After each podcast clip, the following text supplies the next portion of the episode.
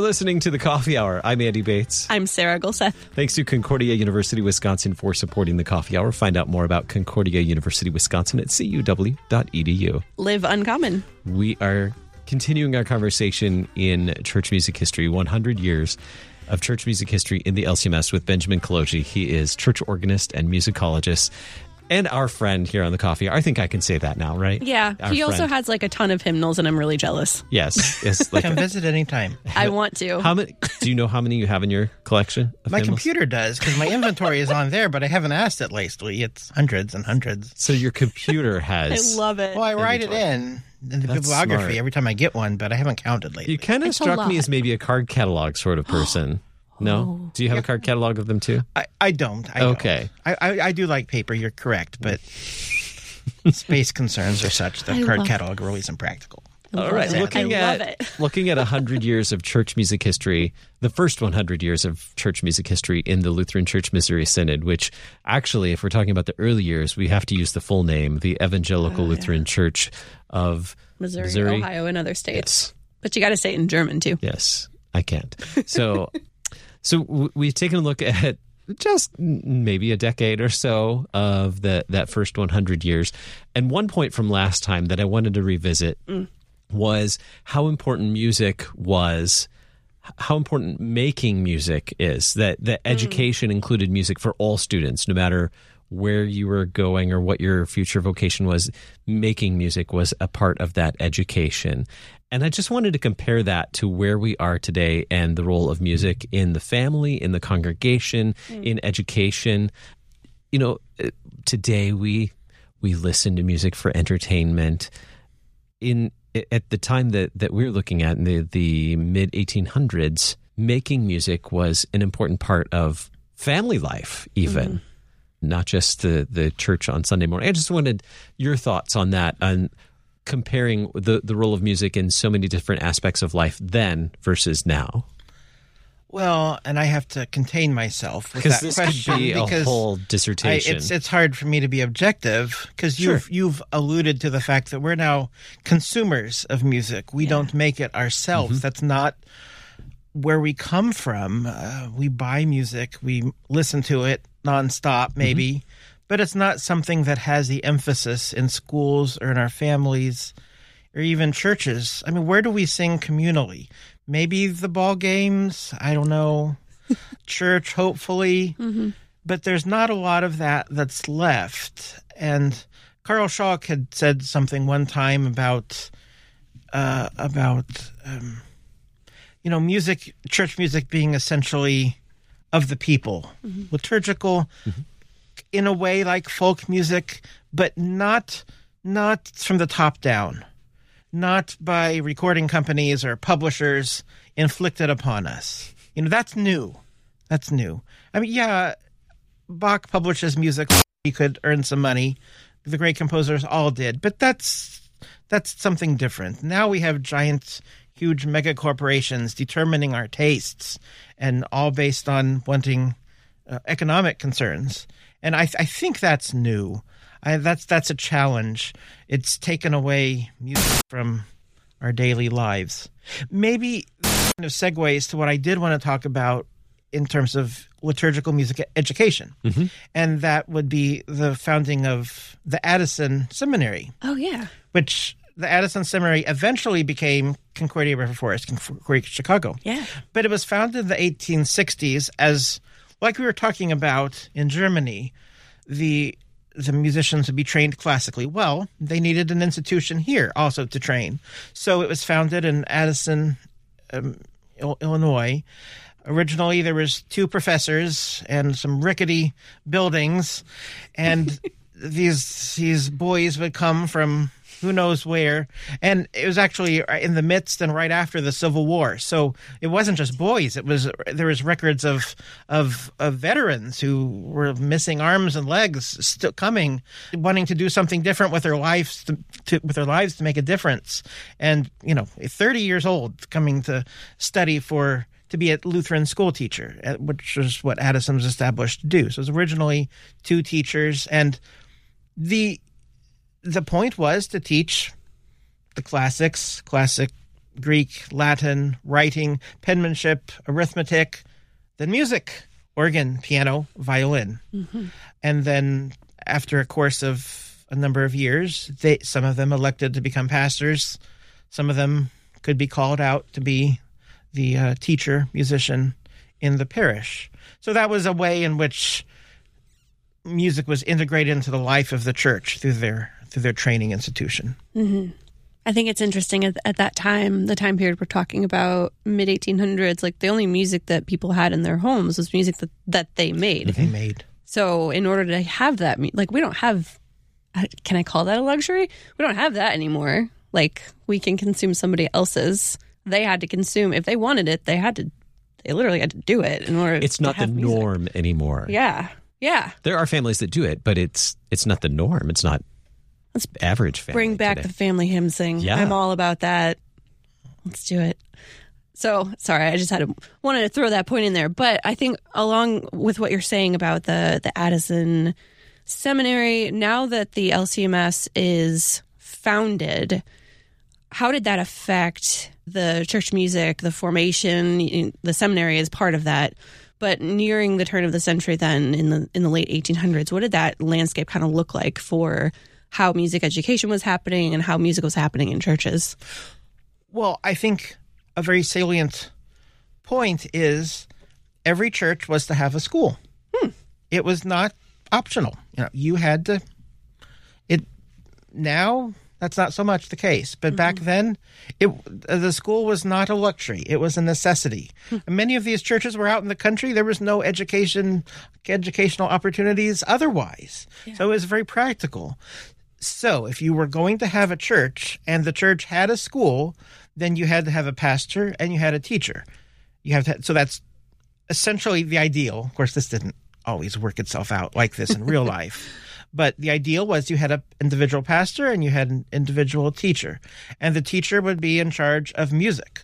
So, and and church church music too, school singing and and church music.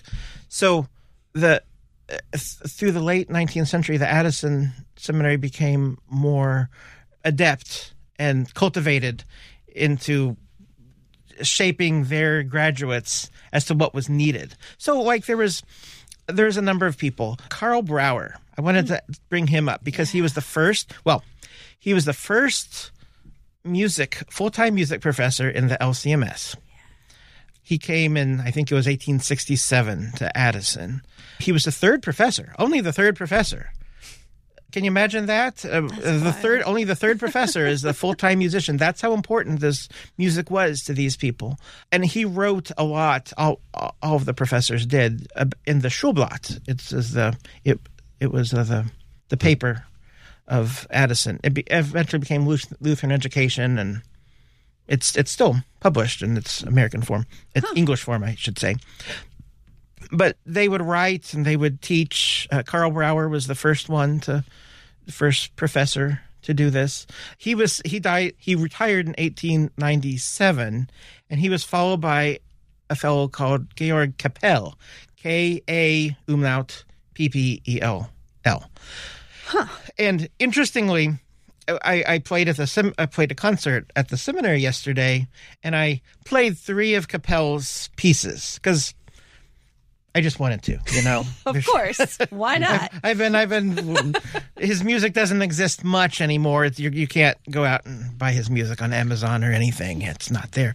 But, but I, I, I have some in my in my archive at home, and so I, I played some. It's very romantic sounding. It sounds a little bit like Brahms or Mendelssohn if mm. you're familiar with that style. But actually, Kapell was wanted to instill in his students at Addison the importance of Bach and the early the those musicians from two centuries before, or um, you know, 150 years, whatever it is, that the importance of Bach, the church music counterpoint, and Kapell actually was one of the first concert organists in the LCMS, who actually was good enough to perform concerts, not just to play for church. But I, throughout the 19th century, it was always important that each student learned not only to teach school but to play the play the organ, piano, and violin. Violin requirement was uh, um, d- done away with in 1905. You think you think why violin? Well, if a pastor or teacher were called to many of these churches in the mid 19th century, they probably didn't have an organ. They probably didn't even have a piano. They might have even just been meeting under a tree at first. So a non-keyboard instrument is, would be very helpful to play. So that's why that viol. So it was it was removed in 1905 because at that point, pretty much everybody had a church building, and uh, but that's how music was promulgated, and it was um, important. I'm sad that the violin kind of went away. I know. You it's, know- it's still in classical education though. In Yeah. a lot of those classical schools, they they have to learn it. It, it, it's a mixed blessing though. Because I because I have to take I have I have to be devil's advocate here. For for many years even at Seward and and Concordia Chicago it was a requirement that you take organ. And that's great in many cases because many great organists were produced that way. However if you're not really into that that's not your thing organ really takes a lot of your life. Yeah. and it can be frustrating and can take a lot of your time. And i i'm afraid that there were probably lots of organists who were produced which shouldn't have been playing the organ. They write about that. I'm They not should have I- been playing the violin instead. or they should have been playing nothing possibly. And and there's certainly articles in the 19th century about about raising the level of performance. So on the one hand it is really good that many people students de- found a new skill developed their skill. On the other hand there's that reality that maybe some of them just shouldn't have been playing organ and they didn't do a you know it maybe wasn't the best thing for them. And and that's you know it's that's something that they had to deal with. Mm-hmm. They and they dealt with that by publishing music. So Kapell published music. Get um, more, more into the 20th century. We had albert beck some of those people mm-hmm. publishing practical music that was easy but still lovely enough that an organist a reluct let's call them a reluctant church musician a reluctant organist. And I, I, I, I, I look even let's let's let's just say the the enthusiastic church musician. I mean, looking at their schedules in the 19th century, they uh-huh. were teaching from sun up to sundown, Monday, Tuesday, Wednesday, Thursday, Friday.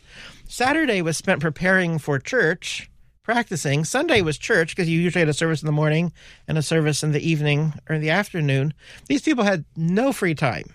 So even though I say there's some reluctant organists who sh- probably shouldn't have been playing. I mean, you understand why that is. They didn't have time to hone their skills. Hmm. I we, love it. we are learning about the first 100 years of church music history in the Lutheran Church Missouri, Synod with Benjamin Kolodziej. Today, we'll continue the conversation in just a moment. You're listening to the Coffee Hour. I'm Andy Bates. I'm Sarah Gulseth.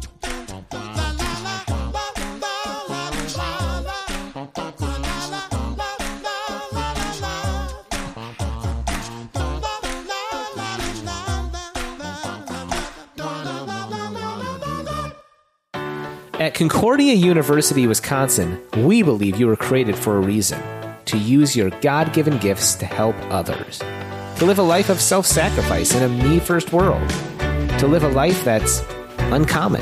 Whether you're taking one of 50 plus online programs or learning with us in person on the shores of Lake Michigan, you'll be equipped to make an uncommon impact. Learn more at cuw.edu. Concordia University, Wisconsin. Live uncommon. Welcome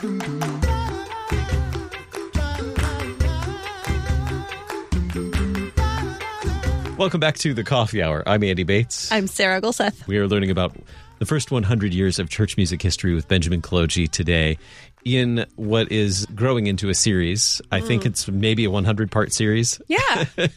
I'm up for that. or maybe just a few episodes. so we've made it, let's see, up to Addison Seminary, Teacher Seminary, Concordia, which eventually became Concordia University, Concordia Teachers College, and Concordia University, River Forest, now Concordia University, Chicago. Yeah. And we could, I'm sure, spend about 30 episodes just talking about the development of Lutheran church workers through that. But let's see, we left off with who did we leave off with? Oh, the name escapes me now. Kapell, I think, is where we left off. Okay. Any more about Kapell, or do you want to move on to other church musicians. Mm. Well, so Kapell represents that change from the 19th to 20th century. Hey, we made it. Because he he's hired in 1897 and he spans the transition uh, when they move from Addison to Chicago in 1914. And he continues to teach until his death, which I think is 1934. So he's kind of that transitional person. But something also really important happened during this time too, and that was the transition to English. Right. Uh, you remember? Well, we don't remember, but we know what happened. and that was kind of important when it came to church music. So we talked earlier about CFW Walther's hymnal and that it was a text only version of the Lutheran chorales and their original original text to their original tunes. The chorale, there were chorale books that were published to accompany the hymnal that the organist played from. Hmm. The congregation didn't see the music, mm-hmm. but these these were produced throughout the 19th century. But of course, in the late 19th century, you begin to see this this movement toward English. It, it mm-hmm. was it happened much before World War One. Most people think it happened then and then solidified with World War II, but it was it was already moving that way in the 1870s and 80s.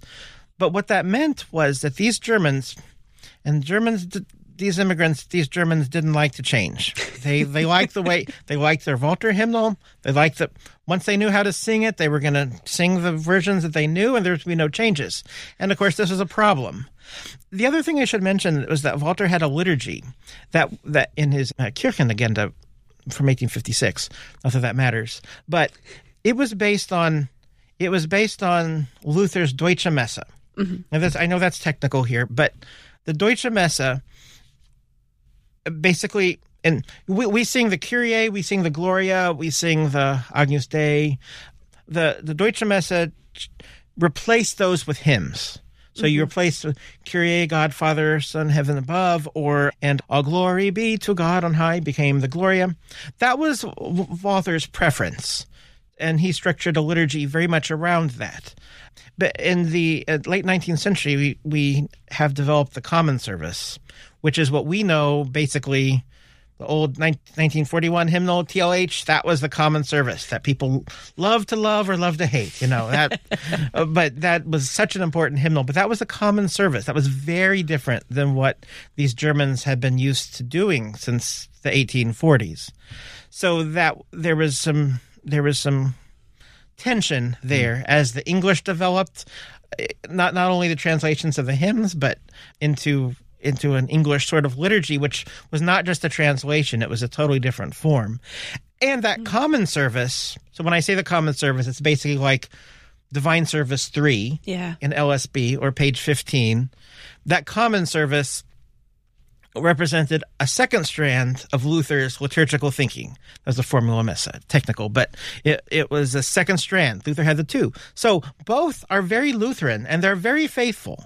But one, the the, earl, the earlier one is preferred by Walther, and the the later Lutherans in the 19th century developed that common service. Although it was certainly uniquely American, there was mm. it was nothing there was nothing 16th century about its presentation.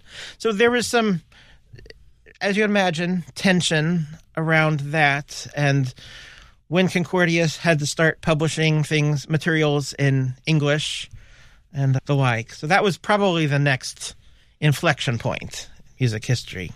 Yeah, changing a language in a church body affects everything. And you've got to do all of that work to make all of those new resources and then also convince everyone to use them, which may have been the more difficult part of all of, all of that. That's a lot. That's a big culture shift mm-hmm. in a church body. What else did that affect? I mean, obviously the hymnal and liturgy how else did that that shift affect music and musicians in the early 1900s Well, I, this is maybe going into details too much, but it's really terribly interesting. oh good. Because if you're an organist, if you're an organist, you play the the the Walther liturgy one way, and you play the common service liturgy a totally different way. And this is something that I had not realized until I decided a while ago that I'm, I'm going to approach this 19th century like I would when I go to a church. On Sunday morning, I asked the pastor, it, it's funny, you know, we talked about how the things that we do on a regular basis, we don't write down, we don't really think are that important, and we don't even notice. So when I go to a church and as a visiting organist, I have very specific questions that I ask. And I, I, I never, you know, the musician or the pastor, they live in that world. They don't understand. Uh, I'll, I'll have to ask the questions very specifically. And is because oftentimes it's like, okay, after after the sermon, do we go straight into the offertory or yeah. Oh no, we always we always sing three verses of something else. I think like like everybody does this, you know, but you Right, don't know. So you, obviously. so you Local ask, traditions. yeah, Yeah. You, you just you just you just know this, and and so I I, I thought, well, I'm going to approach this Walther liturgy the same way, asking these questions if I were going to play the service. And what I found, what I found is that these services were pretty long, and had lots to do with the music. Some of these chorale preludes, uh, th- we're used to our organists maybe playing the hymn through once before. These organists in the 19th century with a Walther liturgy could play five minutes worth, and it wouldn't necessarily even be based on the hymn tune. It could be secular music, just very odd. And we find in the ninth, late 19th century, they're writing, even the Addison, the Addison professors are writing, it would be best if organists played music before the hymn that was based somewhat on the hymn tune and avoid orchestral transcriptions or music that's not related. But if you have to do that, at least make it, let it be in the spirit of the hymn. And I find that very odd. I mean, we would not think of that that way. As an as a little organist, of course, you learn the hymn prelude presents the tune, the the the mel the, the the melody, the rhythm, the key. That was not the case. Uh, and if and if you think about it, they didn't. The congregation didn't really need a lot of introduction. They knew these tunes. It mm-hmm. was ingrained. So so much of what the organist did was just kind of to set the mood for all these things and to play modulations and transitions. So hmm. that was a that was the the, the Walther liturgy kind of necessitated that. Whereas when we changed to the English, the common service, there was less of that.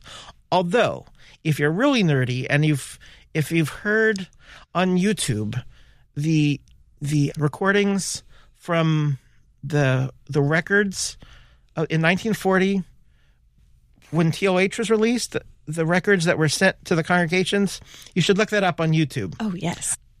the the rec- it was done here in St. Louis. If if if you listen to them, you hear a bit of what I'm talking about. You hear organist the organist modulates and plays these transitions that we're not used to doing, you know, in order to provide a pitch for the next thing. It's just very complicated and a bit odd. And that was uh, in 1940. That's modern times. Yeah. But there's still vestiges of that what performance practice. Did you find actual records? These I have not found. I don't know the actual vinyl. No, but somebody did and put them. Carl Schalk told me about that YouTube video, and I found it. Uh-huh. Somebody has the record. I, m- my guess is there's a really good chance that those were actually etched at KFUO. Oh yeah. That Oh, now I need to know that. Somebody at CHI must know this. You got to go to the archives because Yeah. because figure this out. we we, had yeah. a machine. Mm-hmm. We don't use it anymore, but we had a machine. I, it may even be I don't know. There may be some artifacts still o- over at Concordia Historical Institute. We- had one of the few machines for etching mm-hmm. vinyl or Field records. trip. Yeah, exactly. totally looking this up right now. Sorry, guys. All right, I don't have enough time to unpack another question in this episode, so we're just going to have to do another one. All right. Well, thank you, Benjamin, for getting us through mm, about half of a hundred years. May, close. Close. We're making progress. We're making progress. That's right. All right. We'll, we'll get in a, another episode looking at 100 years, the first 100 years of music history in the LCMS with Benjamin Kolodziej.